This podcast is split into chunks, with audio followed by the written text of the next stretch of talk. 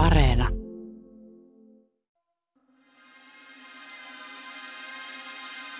Tässä sarjassa tarkastelemme sitä roihuavaa roskistulipaloa, joka on ihmiskunnan historia. Tämä ilmiö, jota joskus kutsutaan edistykseksi, on todellisuudessa ollut tauoton marssi kohti yhä suurempaa kaaosta ja mielipahaa. Nyt kysynkin, miksi ja milloin kaikki alkoi mennä päin persettä, ja ennen kaikkea ketä voimme syyttää. Tämä on Pieleen mennyt historia, sarja, jossa tuomitsemme ihmiskunnan perisyntejä. Tämän jakson perisynti on talouskasvu. Minun nimeni on Jussi Nygren.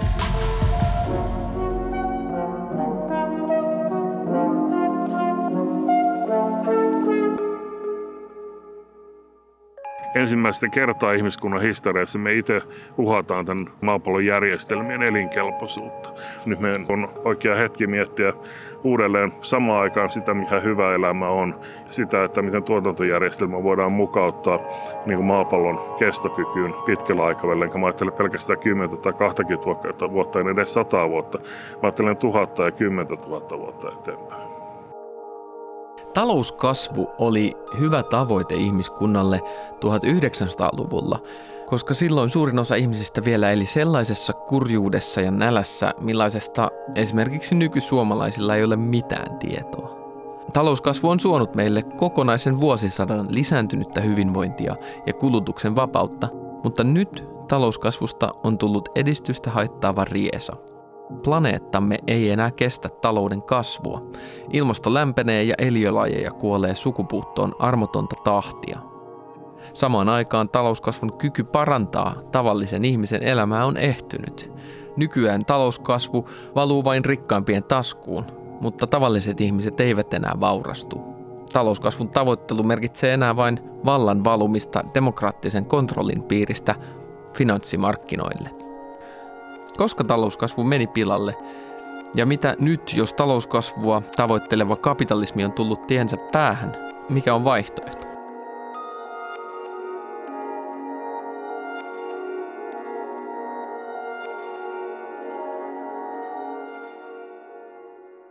...1930-luvulla oli Briteissä kummallisen tuttu kriisitunnelma – Ensimmäinen maailmanlaajuinen pörssiromahdus oli juuri koettu. Talousviisaat manasivat, että se vaurastuminen ja teollistuminen, joka oli höyrykoneen keksimisestä lähtenyt liikkeelle, oli tullut päätökseensä ja tästä eteenpäin olisi tiedossa vain elämän kurjistumista.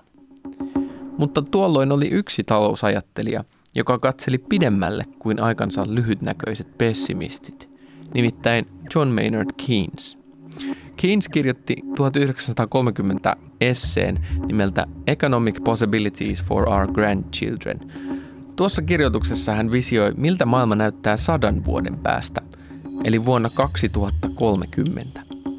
Keynes näki, että talouskasvu oli vasta alkamassa ja että tulisimme näkemään uskomattoman vaurauden ajan, joka muuttaisi jokaisen ihmisen elämän – ja mahdollistaisi sen, että voisimme kaikki unohtaa työnteon ja rahan tavoittelun.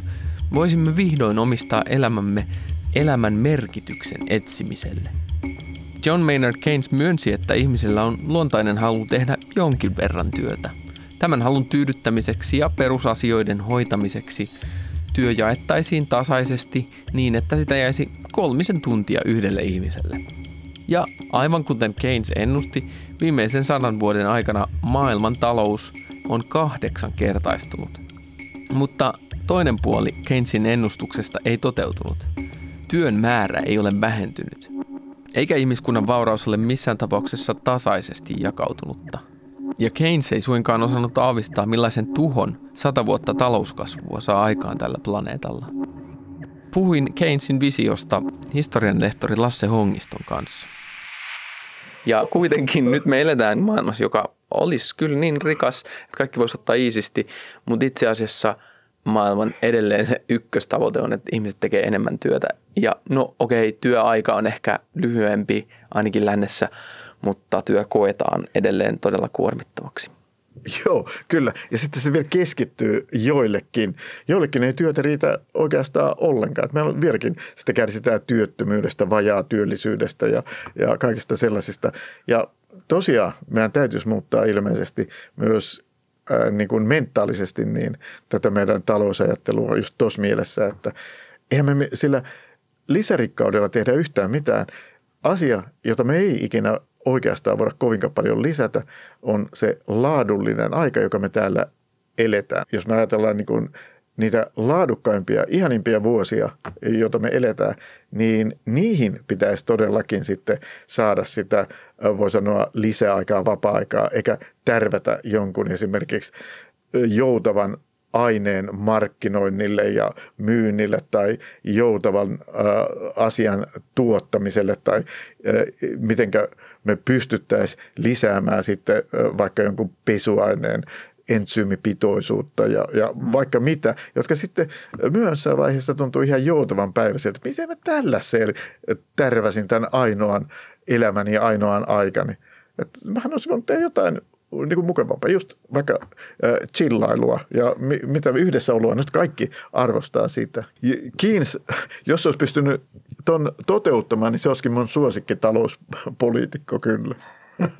Mutta Mut tietenkin pitäisi hinnoitella chillailu ja ö, ottaa se niin kuin tavallaan sitten BKT, eli chillailun tavallaan laatu, kuinka syvää se on, kuinka paljon sitä harrastetaan ja sille antaa ikään kuin tietty arvo. Eli siis joku tällainen bruttokansan chillailu kyllä, voisi olla. Joo, joo, kyllä. Ja sitten tota, ö, ottaa se ja vertailla, että me ollaan bruttokansan chillailussa, me ollaan nyt noustu viidenneksi.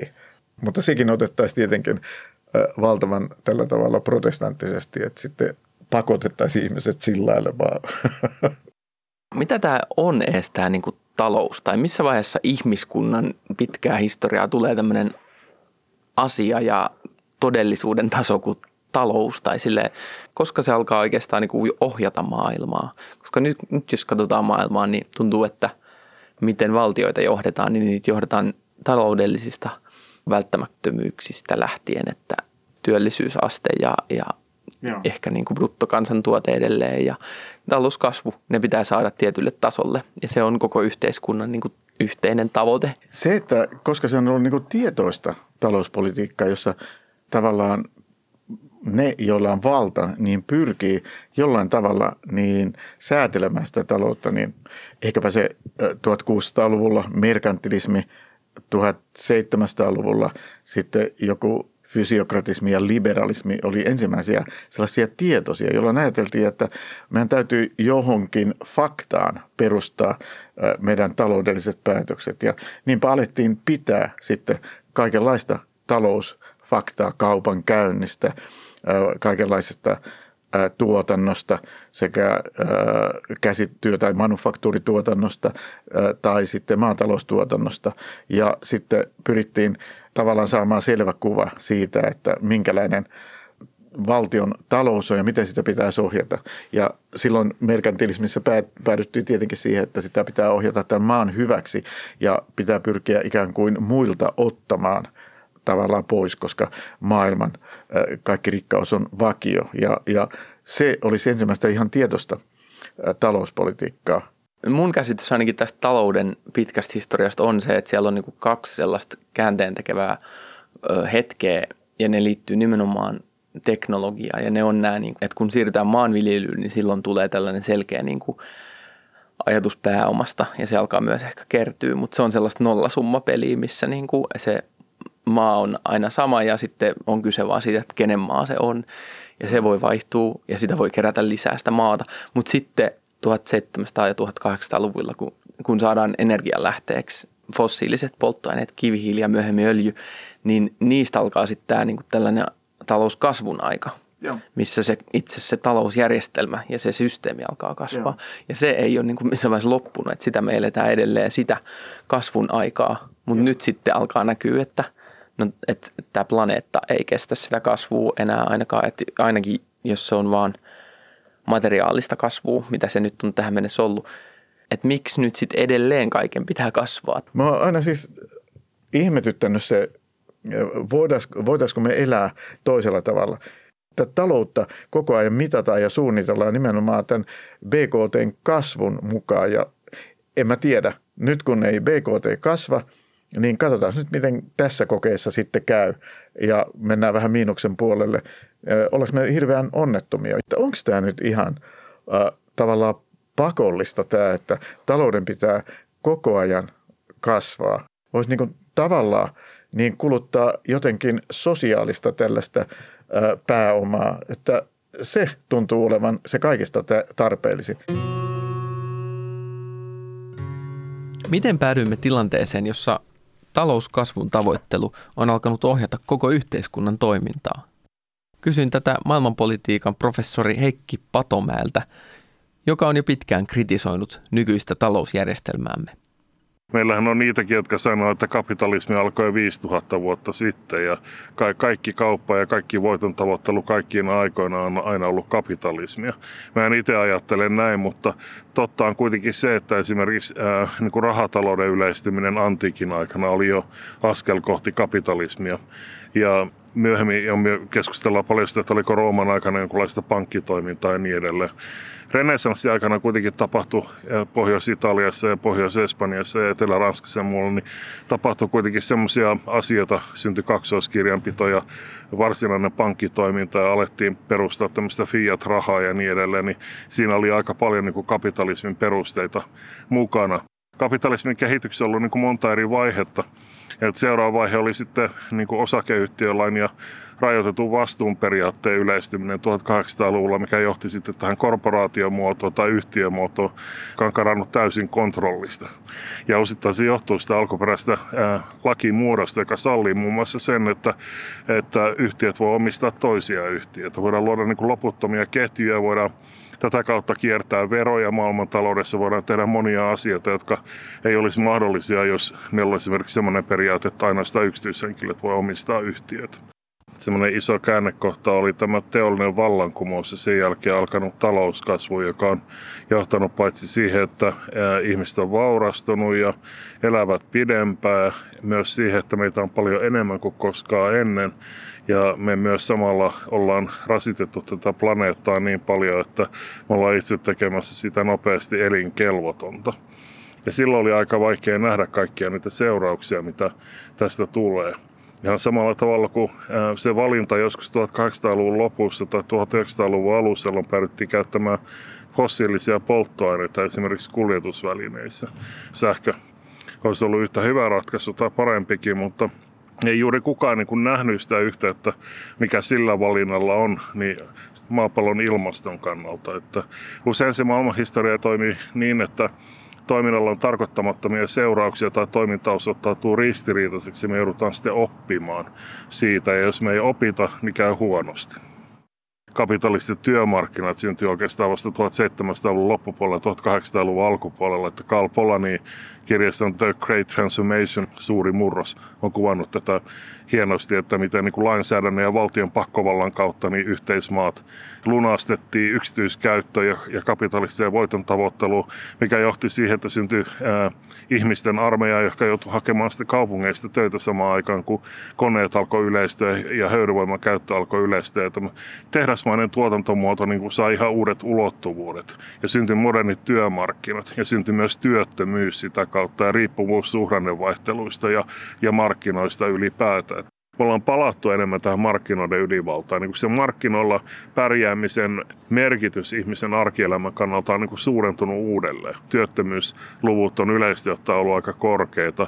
Työ on myös tullut tämmöiseksi epävarmemmaksi. Meillä on kaiken maailman nollatuntisopimuksia ja muita vastaavia, niin aika suuri osa väestöstä niin kokee arkielämässä paljon turvattomammaksi kuin aikaisemmin. Eli tästä näkökulmasta niin kuin tämä kapitalistisen markkinatalouden ongelma, työttömyys, on edelleen akuutti, vaikka se ei olekaan samanlaista kuin mitä työttömyys oli vaikka 1840-luvulla tai 1930-luvulla. Niin kuin ihmiset ei joudu samalla tavalla niin kuin radikaalisti tyhjän päälle. Mutta toisaalta kun yhteiskunta on atomi, atomisoitunut ja individualisoitunut, niin ihmisillä on paljon vähemmän tämmöisiä vaikka sukulaisia ystävyysverkostoja, joihin nojata. Jos ne oikeasti jää niin kuin pelkästään markkinoiden armolle, niin se voi olla paljon armottomampaa kuin mitä se aiemmin oli. Intiassa esimerkiksi on ollut kyllä paljon talouskasvua toisen maailmansodan jälkeen ja viime vuosina ihan, ihan erityisen paljon, että 6-7 prosenttia vuodessa ja muuta, mutta, mutta se eriarvoisuus on ihan mieletöntä, että kun mä kävin taannoin Kalkutassa esimerkiksi, niin mun täytyy sanoa, että koko elämässäni, vaikka olen nähnyt kaikenlaisia paikkoja, nähnyt sellaista köyhyyttä, mikä siellä oli. Mutta siellä oli myös ihan mielettömiä shopping malleja, joita oli just rakennettu. Että kauppakeskuksessa oli kaikki hienommat liikkeet ja kaikki oli puhdasta ja kirkasta ja siistiä. Ja ne niin kuin varakkaat pysty pakenemaan sitä ympärillä, ympärillä olevaa kurjuutta. Meillä on maailmassa suuri määrä köyhiä, että nämä viralliset tilastot köyhyyden vähenemistä perustuu sellaisiin mittareihin, jotka minusta ei ole realistisia yksi tai kaksi dollaria päivässä. Eikä siinä oteta millään tavalla huomioon myöskään sitä, että miten niin kuin ihmiset on tullut enemmän riippuvaisiksi markkinoista ja rahasta. Kun aiemmin ihmiset eli maaseudulla ja tuotti paljon kaiken, mitä ne tarvitsi itse tai niin kuin lähipiirissä ainakin niin, niin nykyisin kaikki joutuu ostamaan, jos menee suurkaupunkiin elää siellä jossain slummeissa, niin ne joutuu ostamaan kaiken melkein markkinoilta. Hyvin vähän pystyvät itse tuottamaan siinä välittömässä ympäristössä. Niin eihän se yksi tai kaksi dollaria yhtään mitään edes, edes niin kuin niissä köyhien maiden kaupungeissa niiden hintataso huomioon ottaen kanssa ei riitä mihinkään. Jos otetaan huomioon niin tämä, niin maailmassa on varmasti kaksi tai kaksi ja puoli miljardia ihmistä, jotka on niin aika radikaalisti köyhiä edelleen tällä hetkellä. Vielä maailmansotien jälkeen monta vuosikymmentä talouskasvu todella merkitsi tavalliselle ihmiselle elintason kohoamista. Luotiin markkinavetoinen hyvinvointiyhteiskunta, jossa talouden kasvu oli demokraattisesti valittujen tavoitteiden polttoainetta. Talouskasvulla rakennettiin koulutusta, terveydenhuoltoa ja koko ajan parannettiin ihmisten arkea. Ja valtavia ihmismassoja nousi köyhyydestä. Syntyi kuluttava keskiluokka. Patomäen mukaan kapitalistinen markkinatalous on mahdollistanut valtavan hyvinvoinnin lisääntymisen ja köyhyyden vähenemisen aina 1980-luvulle asti. Silloin tapahtui käänne. Sen jälkeen se on alkanut toimia itseään vastaan. Kun markkinoiden rajoituksia on vähennetty, eriarvoisuus on alkanut lisääntyä. Rikkaus on alkanut kertyä yhä enemmän niille, jotka omistavat. Puhutaan koronkiskurikapitalismista tai vuokranantaja kapitalismista, tällainen kapitalismi ei enää lisää hyvinvointia. No, teollisuusmaissa, OECD-maissa niin tapahtui tasa-arvoistumista tuohon 70-luvun alkupuolelle saakka. Yhdysvallat on ollut tässä johtava maa, että siellä alkoi tämä eriarvoistumiskehitys silloin, kun niin sanottu Bretton Woods-aikakausi päättyi. Richard Nixonin aikana 1970-luvun alussa tehtiin verouudistuksia ja muita uudistuksia, jotka aloitti tämän uusiliberaalin aikakauden siellä. Ja sen myötä nämä tuloerot alkoi uudelleen lisääntyä. Ne väheni Yhdysvalloissa 30-luvulta ja New Dealista lähtien systemaattisesti ja varsinkin toista maailmansodasta alkaen, niin, niin aina sinne 70-lukuun saakka. Suomessa tasa-arvoisin hetki oli 80-luvun loppupuolella. Suuri lama 90-luvun alussa oli Suomessa se taitepiste. Eri maissa jokaisessa on oma historiansa, mutta kaikkialla trendi on ollut sama eriarvoisuus on viime vuosikymmenenä lisääntynyt. Pääoma, ne jotka pystyy työmarkkinoilta ostamaan työvoimaa, niiden rakenteellinen valta suhteessa työntekijöihin ja, ja myös valtioihin ja poliittisiin puolueisiin on lisääntynyt. Sitä mukaan kun pääoma on pystynyt liikkumaan yhä vapaammin maa, koko maailmassa, niin tiettyyn alueeseen sidotut pienet valtiot on ollut riippuvaisia niiden investointipäätöksistä. Ja me on luotu tämmöinen massiivinen globaalinen prosessi, joka vahvistaa itseään. Ja sen seurauksena eriarvoisuus on koko ajan sillä ollut taipumusta lisääntyä. Me ihan tarpeettomalla tavalla ollaan keskitetty tätä vaurautta ja hyvinvointia sitä kautta myös valtaa hyvin pienelle joukolle ihmisiä. Patomäen mukaan merkittävin käänne oli se, kun talouden päälle luotiin rahoitusmarkkinat – syntyy kierre, joka vahvistaa pääoman omistajien asemaa tuottamatta hyvinvointia tai välttämättä edes kasvua. Patomäen mukaan järjestelmä meni rikki, kun finanssimarkkinat vapautettiin. Se tapahtui Richard Nixonin aikoihin 80-luvulla. Minusta on aika ratkaiseva valinta, mikä on tehty silloin. Silloin oli, kun tämä tälle polulle mentiin, niin silloin oli olemassa oikea vaihtoehto. Ja, ja, ja tämä Richard Nixon ja Yhdysvaltain päätös niin kuin unilateraalisesti lähteä sitä järjestelmästä, mikä sovittiin toisen maailmansodan jälkeen, niin avasi tien tälle uusiliberaalille kehitykselle. Ja silloin oli olemassa tämmöinen sosiaalidemokraattinen tai sosialistinen vaihtoehto. Yhdysvallat olisi voinut hyvin ja äh, muut maat äh, vaatia sitä, että lähdetään rakentamaan niin kuin uutta multilateraalista järjestelmää, joka olisi toiminut ihan kokonaan erilaisten periaatteiden pohjalta. Ja mun mielestä niin kuin, tämä viimeisten vuosikymmenien huono kehitys olisi ollut ihan, ihan vältettävissä. Ja se oli tämmöinen virhe. OECD-maailmassa mukaan lukien Suomi ei käytännössä ollut minkäänlaista niin kuin ihmisiä hyödyttävää talouskasvua näin 1980-luvun jälkeen. Eli koko viimeinen 30 vuotta, vaikka on ollut bruttokansantuotteen kasvua, niin ei, ei ole tapahtunut mitään todellista edistymistä enemmän. Tämä talouskasvu ei enää hyödyttänyt ihmisten arkielämää samalla tavalla. Siinä mielessä talouskasvu on jo tullut niin kuin tässä ihmisten arkielämää parantavassa mielessä niin tullut jo päätepisteeseen. Se ei niin, että kaikki uudet teknologiset ja muut asiat olisi pelkkiä huononnuksia, niin kuin vaikka sanotaan lääketiede kehittyy, niin sillä edelleen ihmisten elämää parantavia vaikutuksia. Mutta siitä huolimatta niin kuin yleisenä trendinä niin talouskasvun kyky parantaa ihmisten arkielämää, se on ehtynyt. Onko sinulla tarjota jotain vaihtoehtoista tavoitetta yhteiskunnalle ja valtiolle? Ja... Onhan niitä monenlaisia, jos ajattelee hyvää elämää, niin että mistä asioista ne koostuu. Että, että kyllä varmaan niin tämän kriisinkin myötä niin monet ihmiset ovat huomannut sen, kuinka tärkeää ihmisillä on pelkästään se, että ne on muiden ihmisten kanssa. Että, ja pelkästään se, että eristää muista ihmistä, miten iso asia se on. Että paljon isompi asia kuin se, että voiko kuluttaa sitä vai tätä. Mutta mun tehtävä ehkä ei sanella ihmiselle, mikä se niin kuin hyvä elämä on, vaan pikemminkin mahdollista. Se, mä mietin poliittisen talouden näkökulmasta, niin se suuri ongelma on se, miten järjestää se systeemi niin, että me voidaan tuottaa hyvinvointia ja jakaa sitä laajalti ilman, että ää, meillä on niin kuin sellaista talouskasvua, joka lisää niin kuin materiaalivirtoja ja kuluttaa luontoa. Ja... Talousjärjestelmämme on rikki. Se ei enää tuota kasvua ja hyvinvointia, vaan se tuottaa ekologisen katastrofin samalla kun vauraus jakautuu yhä epätasaisemmin.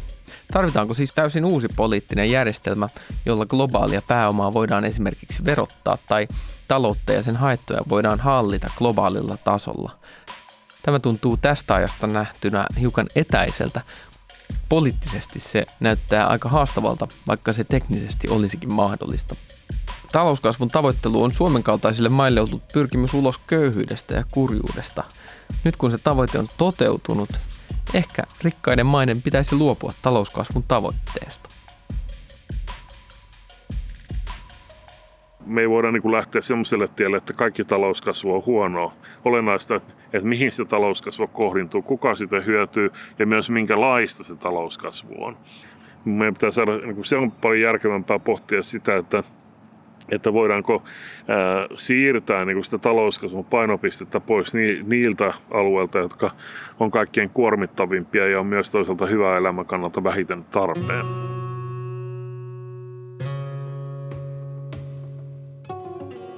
Marx itse asiassa sanoi, että, että meidän täytyisi tehdä sitä, joka tavallaan on ihmiselle ominaista, eli toteuttaa sitä ihmisyyttä.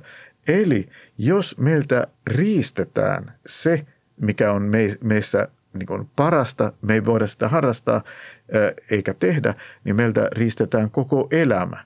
Eli meistä tulee ikään kuin vaan koneen osia, eikä me olla enää niin kuin olemassa itseämme varten. Se, että jos ihmiseltä viedään ihmisyys, niin sehän on maailman suurin rikos. Ja siksi Marx katsoi, että hänellä on oikeus tuhota se verisesti se maailman rikollisin talousjärjestelmä, koska se oli tehnyt 90 prosenttia ihmisistä koneenosia ja, ja tämän valtavan tällaisen tehokkaan tuotantokoneiston omisti pieni porukka, jotka oli sitten ryhtynyt riistämään näitä proletaaria. Sen takia maailman, voi sanoa, tärkein inhimillinen teko on murskata se paha. No sitten mitä tuli? Tuli pahempi riistokoneisto vielä esimerkiksi Neuvostoliittoon ja Kiinaan.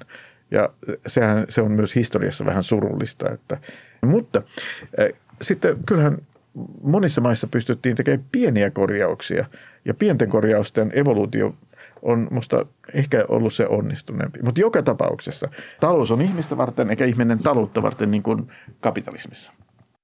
Meillä on vielä valtava määrä köyhyyttä tässä järjestelmässä, mikä on niin kuin yksi ongelma tämän ajatuksen kannalta, että me vaan lopetetaan talouskasvu. Se kysymys on myös siitä, miten se jakautuu.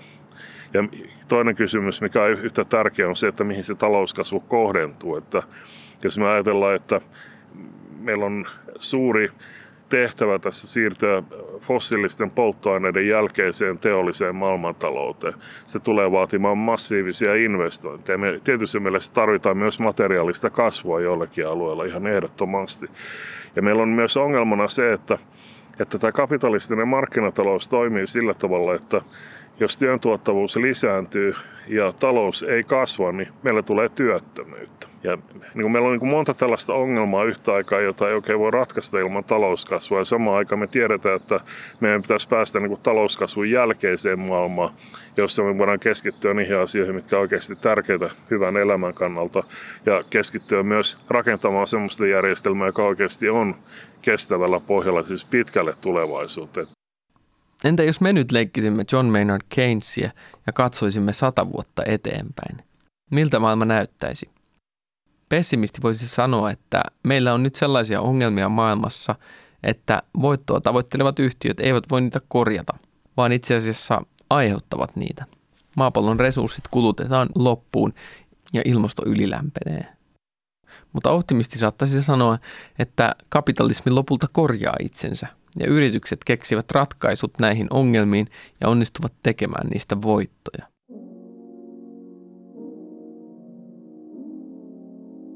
Jos tämä sarja on käsitellyt ihmiskunnan niin kuin erheitä muutaman tuhannen vuoden takaa, niin meidän täytyy myös ajatella tulevaisuutta samalla aikaskaalalla, että muutama tuhat vuotta eteenpäin. Se ei ole niin kuin geologisessa perspektiivissä tai kosmisessa perspektiivissä yhtään mitään, se ei muuta kuin silmäräpäys. Meille ihmisyksilöille se on pitkä aika, koska meidän on vaikea kuvitella niin pitkällä olevaa tulevaisuutta tästä käsin nyt. Mutta minusta se on meidän tehtävä, että joskus mä määrittelin sivilisaation niin, että sivilisaatio on semmoinen kollektiivinen entiteetti, joka pystyy hahmottamaan tulevaisuutta vähintään 200 vuoden aikahorisontilla ja tekemään omat kollektiiviset päätökset sen pohjalta. Meillä on vielä aika pitkä matka ennen kuin ensimmäinen ihmiskunnan sivilisaatio on saatu rakennettu.